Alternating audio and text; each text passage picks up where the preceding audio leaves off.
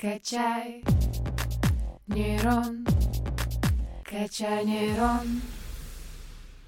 Всем привет, с вами Игорь Колмаков и новый выпуск подкаста «Качай нейрон». Сегодня мы погрузимся в биологию и поговорим про биотехнологию растений. Узнаем, во-первых, что это такое, в чем польза данной науки и какие у нее перспективы. А поможет нам в этом разобраться старший преподаватель кафедры физиологии растений, биотехнологий и биоинформатики ТГУ Екатерина Бойко. Екатерина, здравствуйте. Игорь, добрый день. Спасибо большое, что представили. Да, мы сегодня поговорим с вами о биотехнологиях растений. Кратко попытаемся понять, что это такое, зачем это надо и как это применять. Давайте начнем с вопроса про работу вашей команды и чем она занимается. В настоящее время Нашим коллективом реализуется проект, который проходит в рамках э, стратегического проекта «Инженерная биология» федеральной программы «Приоритет 2030». Как известно, вот как раз вторичные метаболиты, они э, используются растениями для того, чтобы защищаться от внешних каких-то воздействий. Также человек их использует в своей практике, в быту.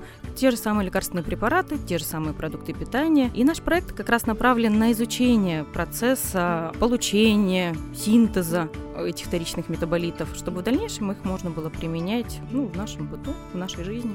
Расскажите нам, пожалуйста, что такое биотехнология растений и чем данная наука занимается? Биотехнология растений – это совокупность процессов, методов, связанных с исследованием и научно-техническим развитием, которые будут служить для повышения продуктивности растений, также для повышения там, промышленного производства, то есть коммерциализация, получения именно растительных каких-то а, препаратов. То же самое для устойчивого развития именно экологической направленности, то есть это те же самые получения культур для редких исчезающих растений, для их последующей реинтродукции, то есть обратно у нас восстановление нашей экологии. То есть отличительной частью современной биотехнологии растений является то, что почти все они завязаны на получении именно культур, которые выращиваются инвитро. То есть в переводе означает в пробирке.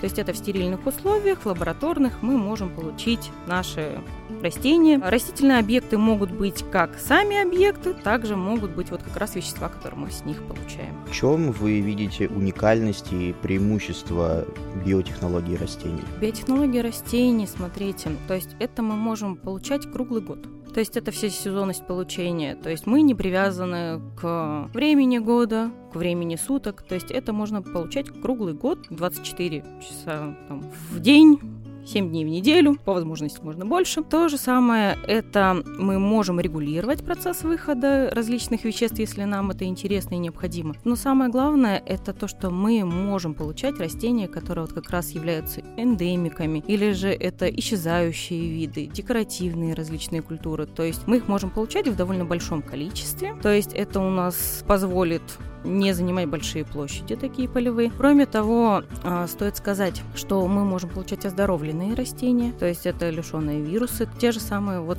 при производстве картофеля. Сейчас очень модно, это оздоровленный семенной материал, это картофель. То есть подробнее чуть позже я вам расскажу сам метод, как это делают. Кроме того, преимуществом является то, что мы можем так или иначе ввести это в производство. То есть это какая-то автоматизация. Да, понятно, не со всеми клетками, не со всеми растениями мы можем сделать, но так или иначе мы можем это автоматизировать. Кроме того, стоит сказать, что мы можем использовать их для ускорения селекции. То есть допустим, если мы в обычных условиях там используем ну, обычные приемы, мы можем получить новый сорт, ну, плюс-минус 10 лет. В случае же с использованием биотехнологии мы этот процесс ускоряем года на три. То есть это существенно для ну, как бы, селекционных достижений. Какие проблемы можно решить при помощи биотехнологии растений? Биотехнология растения, она направлена на решение как экологических проблем, так и проблем в области сельского хозяйства и также вот для промышленного. Смотрите, если поподробнее остановиться, для экологического это, как я уже говорила, это для реинтродукции там редких исчезающих видов. То же самое вот что у нас получилось с радиолой розовой, то есть золотой корень. У нас на Алтае, да и в принципе много где, это растение является лекарственным. Я думаю, вы видели, может быть, и слышали то же самое самое в аптеках очень хвалят и говорят, вот здесь есть экстракт радиолы розового или золотого корня. И вот это вот повальное желание получить выгоду, то есть собрать и продать, отдать фарм компаниям, то есть это погубило растение. То есть оно стало сначала на грани исчезновения, а потом, по-моему, в восьмом году, если я не ошибаюсь, оно перешло в разряд исчезающих видов. И как раз вот биотехнология позволила хоть немного как бы ввести их в культуру, и в дальнейшем, как бы, конечно, оно все равно находится на исчезающий вид, но, то есть, есть определенная коллекция, есть определенные, как бы, группы ученых, которые поддерживают это растение, то есть оно не является там, совсем уж исчезнущим или как потерянным. Расскажите, в каких областях применяется биотехнология растений? Ну вот по применимости, как я уже сказала, с экологической это вот мы получаем для интродукции. Следующий момент это как раз для сельского хозяйства. Это большой блок исследовательский, который направлен как раз на получение новых сортов. То же самое введение оздоровленных растений, то есть получение семенного материала. То же самое получение новых культур растений. Смотрите, еще вот в нашем регионе, допустим, нам же тяжело получить те же самые тропические какие-то растения. И как раз вот культура клеток позволяет нам ввести их в культуру, в дальнейшем адаптировать их, ну и также продавать у нас. То есть, в принципе, любое растение можно ввести в культуру клеток за счет такой особенности растительной клетки, как тотипатентность. То есть, из одной растительной клетки мы можем получить полноценное растение. Вы упомянули про культуру клеток и тотипатентность. Я полагаю, что для наших слушателей нужно пояснить эти термины и рассказать по них чуточку поподробнее. А, смотрите, как раз вот это вот свойство тотипатентности, это по сути запрограммированная генетически у растения программа, что из каждой клеточки можно восстановить полностью полноценное растение. То есть с листиками, с корешками, с цветами. Полностью полноценное, здоровое, там, функционирующее растение. Именно вот на этом свойстве основана вся культура клеток, вся биотехнология растений. То есть культура клеток – это когда мы вводим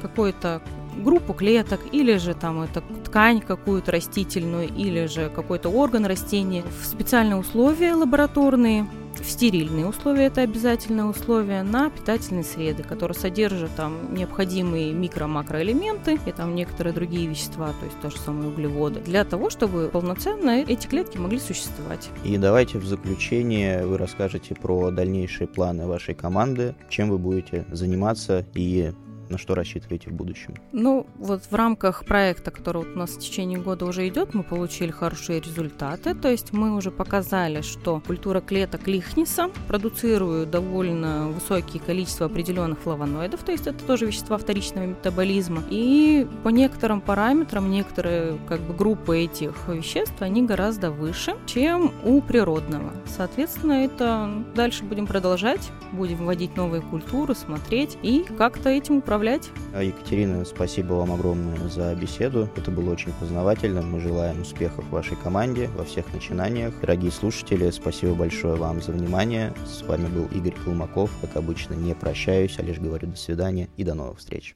Качаем нейроны 145 лет.